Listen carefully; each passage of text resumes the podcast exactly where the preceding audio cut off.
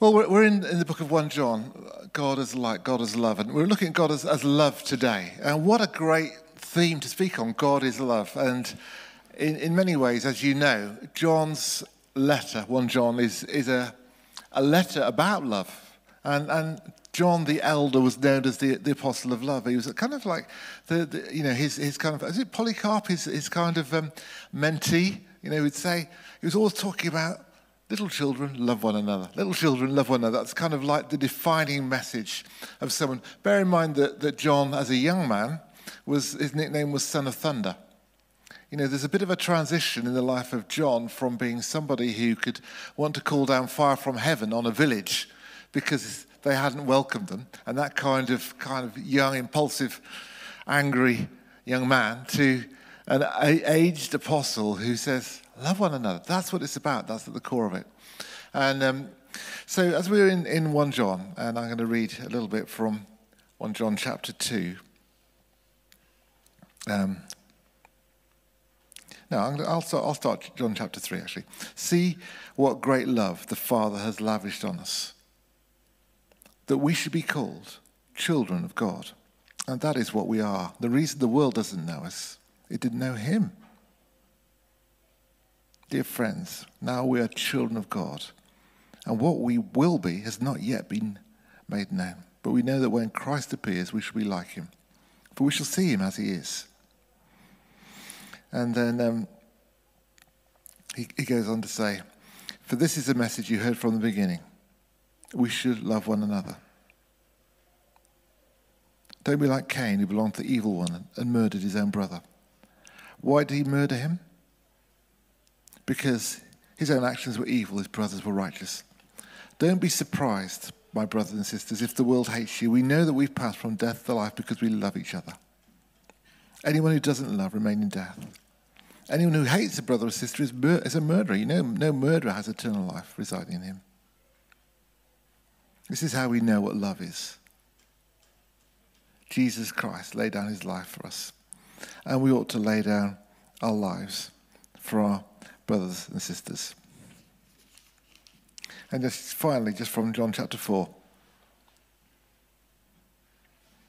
God is love.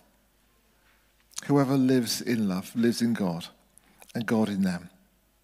This is how love is made complete among us, so that we will have confidence on the day of judgment. In this world, we're like Jesus. There is no fear in love, but perfect love drives out fear, because fear has to do with punishment. very moving verses. Um, I went to a wedding once, which was um, one of my housemates, um, Laura Spink, if you know Laura. Um, and as she was getting married, um, they'd chosen these words from, from 1 John 4, and her brother read, read, the, read the message out, but he actually read from John 4 instead, which is. You, no, you haven't got a husband, and uh, you've had five husbands. The man you're marrying is not your husband. he read that out without the, you know, without, without moving a muscle. I sat next to Tina, we could, we could not believe it, but anyway, it all passed off very well. And they're still happily married. It's great. What's the truest thing to say about God? If we're going to give a definition of God, how do you de- describe the, the awesome creator of the universe? The, the, the best definition, the shortest definition the Bible gives us is this God is love. And everything else flows from that. And I think there are some key things that flow from that. Um, of course, if God is love, then God is relational.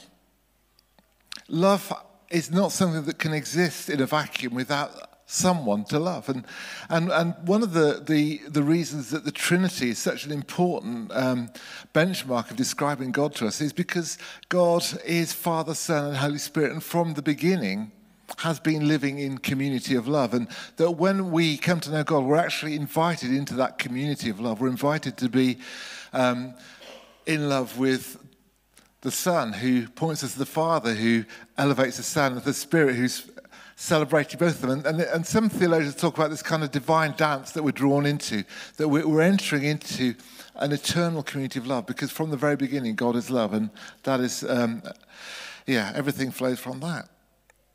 And I guess the other th- another thing that, that's true about the nature of love that, that love sets people free. In fact, Sting sang a song about it, didn't he? If you love someone, set them free. You know, and um, I, I, I, like Danny. I, I, won't attempt to sing that to you, but um, well, I did actually, didn't I? But um, but love and freedom go together. And that, that's one reason why the universe is as it is, why there is the awesome but scary privilege of free choice, of free will, of the fact that we can choose to accept or reject God. But, the, the, but love demands that, doesn't it? Love, love is never coercive if you were to kind of force someone into a relationship with you uh, to delude them by drugging them or uh, brainwashing them or whatever, that wouldn't be love, that would be manipulation. There's something about, about love that, that wants the, the free response of the lover to the beloved. And, and, and, and, and God actually, when He made people in His image, made them to be relational, also gave them that awesome freedom to accept or reject Him. Part of the other aspect of, of love, which is about vulnerability.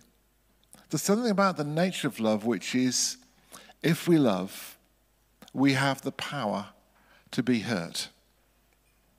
And when we look at God, uh, God, the God of the Bible, the God of, uh, of the Hebrews, the God and Father our Lord Jesus Christ, is not the God of the Greek world, the unmovable mover, the first cause, the kind of rather detached, whatever, you know, the, the, the, divine watchmaker who sets everything up and running and then doesn't care. No, actually, God is a God who's intimately connected with the world and the people that he made and therefore is vulnerable. He's vulnerable to the pain that comes from witnessing those people that he loves, he's created, hurting themselves and hurting one another. From the very earliest parts of the Bible in Genesis 6, um, the, the writer of Genesis records, you know, God saw that the evil of men's heart, the, the, the, inclination of men's heart was only evil all the time. It grieved him to his heart. It pained him that he'd made this violent, um, you know, the violence of, of, of, the world disturbed the heart of God. And, and Jesus, of course, shows us the heart of God as he weeps over those who mourn. Uh, Mary and Martha at the grave of Lazarus, or in Jerusalem as he witnesses the pain that is going to befall that generation. And the Holy Spirit himself is also a spirit who grieves, groans, cries out, as Paul writes to us in Romans 8. God is a God who understands suffering, a God who's vulnerable. And the very nature of love is that it makes us vulnerable. C.S. Lewis, in his book, um, I think it's a problem of pain, says, you know, actually, if, or, if, if, if you love at all, you make yourself vulnerable to pain. If you love a cat, you know? Um, uh, and I guess the other thing about love is that love is, is, is practical in, in, in what we've just heard in, in, in 1 John 3, um, John says, if, if anyone has material possessions and sees a brother or sister in need but has no pity on them, how can the love of God be in that person? Dear children, let us not love with words or speech, but with actions and in truth. So love is, intensely practical. Um, and, and that is our God, and that is God who shows himself in Jesus Christ. Jesus is the exact representation of God, isn't he? And Jesus um, was intensely relational, relational, wasn't he? He called people to follow him, to be with him. He was grieved when, when his disciples were asleep in his hour of need in the garden. He, he was always at parties and, and weddings and festivals. And uh, he was just this intensely relational person who, who loved people, who had friends, who the disciple that Jesus loved. You know, Lazarus, the one you love, is sick. It, it's all that, that sense, oh, Jesus, you demonstrate the heart of God is incredibly relational. Jesus, of course, gave people freedom to choose. He said to his disciples at one point, Do you want to leave me? Are you going to go as well? He didn't kind of, and they say, well, where can we go? You've got the words of eternal life. But it wasn't a coercive relationship, it was a relationship based on love. And, and Jesus, of course, was, was vulnerable. Vulnerable to the point of physically dying on the cross for us. In, uh, in, in the agony of a tortured death, but also in the vulnerability of, of those people who'd rejected him. And love uh, in Jesus was intensely practical. And, and, and, and it's, it's a kind of, you know, Jesus seeing the crowds and saying, we need to give them something to eat.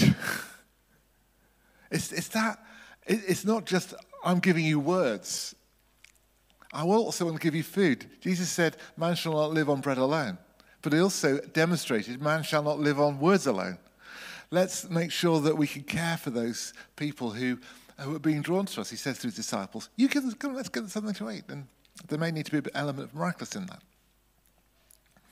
So that, that's the nature of God. God. God is love. And, and if God is love and, and Jesus is love and, and we're friends of Jesus, then God loves us. And the challenge for us may be in believing that the God and Father of our Lord Jesus Christ loves us in the way that God loves us. Um, we may have a sort of performance anxiety relationship with God. Think, well, maybe God will love me if I'm really good or if I witness a lot. You know, um, if I invite people, if I go and do that flyering, maybe you'll love me. Maybe if I go and do some bags for prisoners, maybe Richard will love me. but, but, you know, we, we can. we, we can have a bit of performance anxiety as far as God's concerned. And maybe that's partly because we don't know Him very well, or maybe it's because we look at ourselves and we, we, we doubt whether we are intrinsically lovable. If you really knew me, would you love me? Is, is a common human fear, isn't it? In 1 Corinthians 13, Paul famously describes love. Brilliantly describes love, isn't it? Love is patient, love is kind. Love doesn't envy, love doesn't boast. Love doesn't keep a record of wrongs.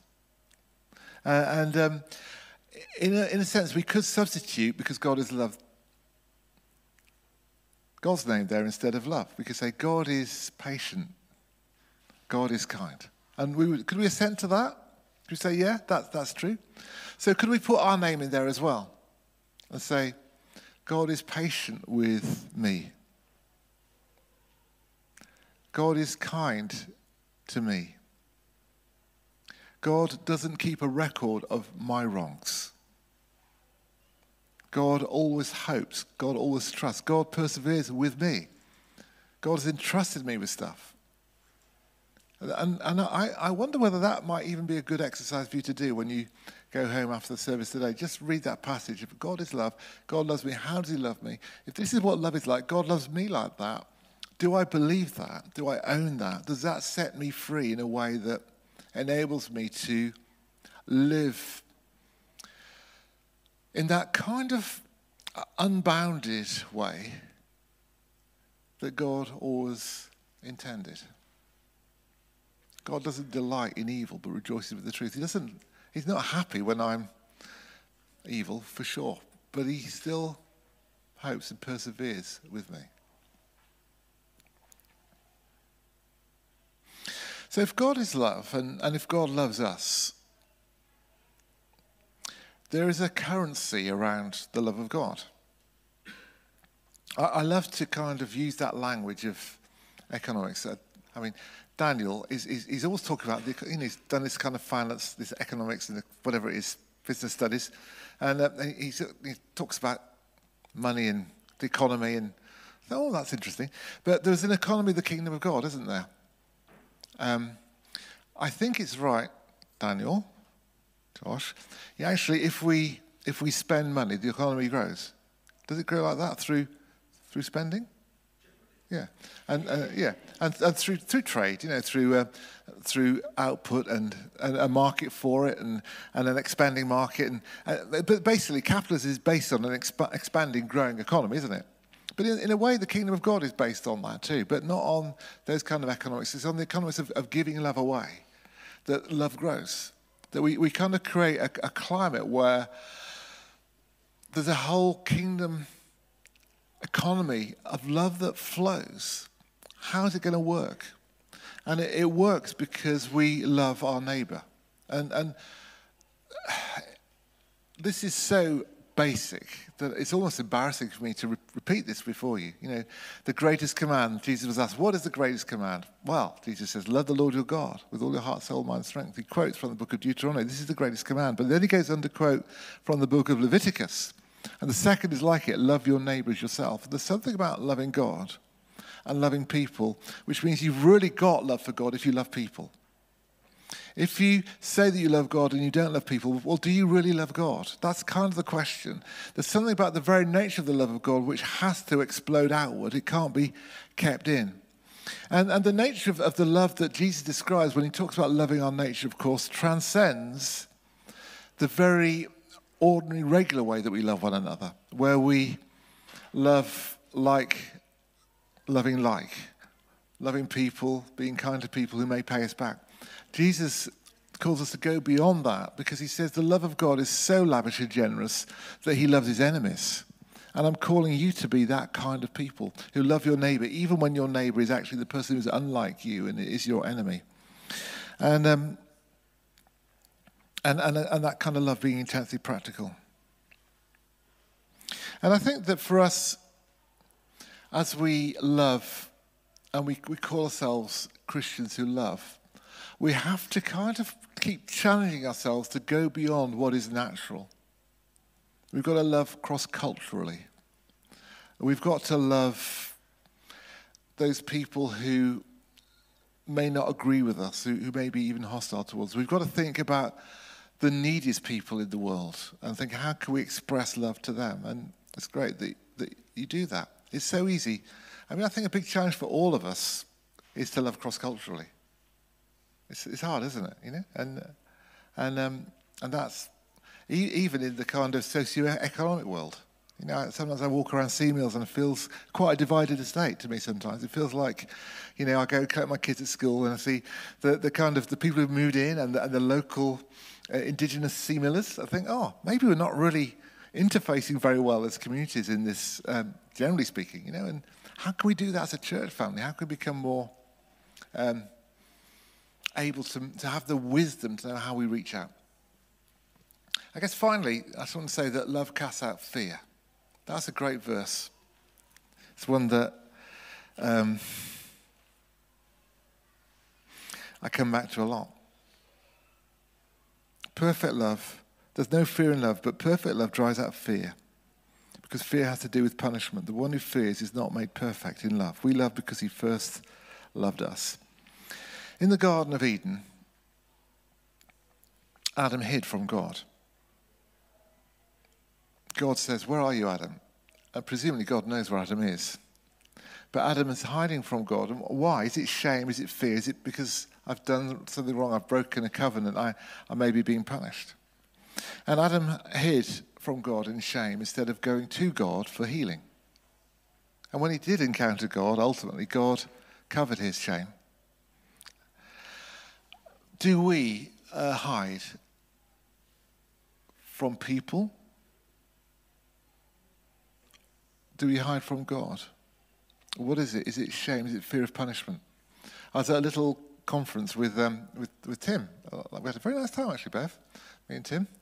And um, Tim, I, I, had better breakfast than Tim because I was in the hotel. He was with Jonathan. But, uh, but uh, and we, we were. Um, yeah, this little conference, and one of the guys there was was talking about the fact that as a church leader, it's really not safe to be to share your brokenness with people. You know, to to, to admit that you've got weaknesses, vulnerabilities, um, uh, and that's sometimes why things go wrong because we're not able to trust one another with our vulnerabilities. And there's something about being in, um,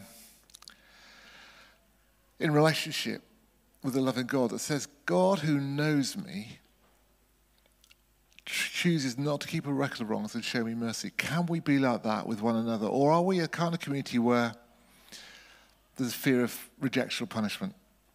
And as we go into communion in a moment, this is a place where we learn that we are profoundly accepted because God, who knows us, has made it possible for us to receive mercy, not judgment.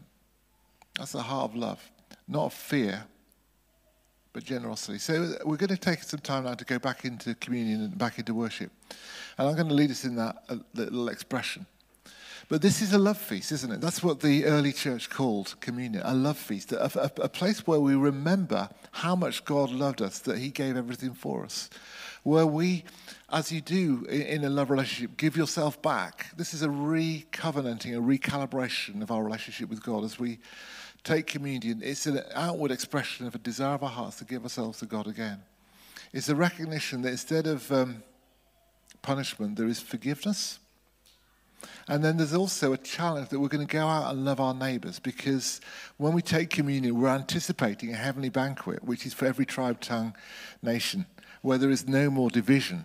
So we want to live those kind of lives now in the world where we can live extravagantly and lovingly because of the extravagance of the love of God. So maybe if we'll take a moment and we can just take a moment just to make ourselves right with God or right with people if there's been any hindrance in our relationships with anyone.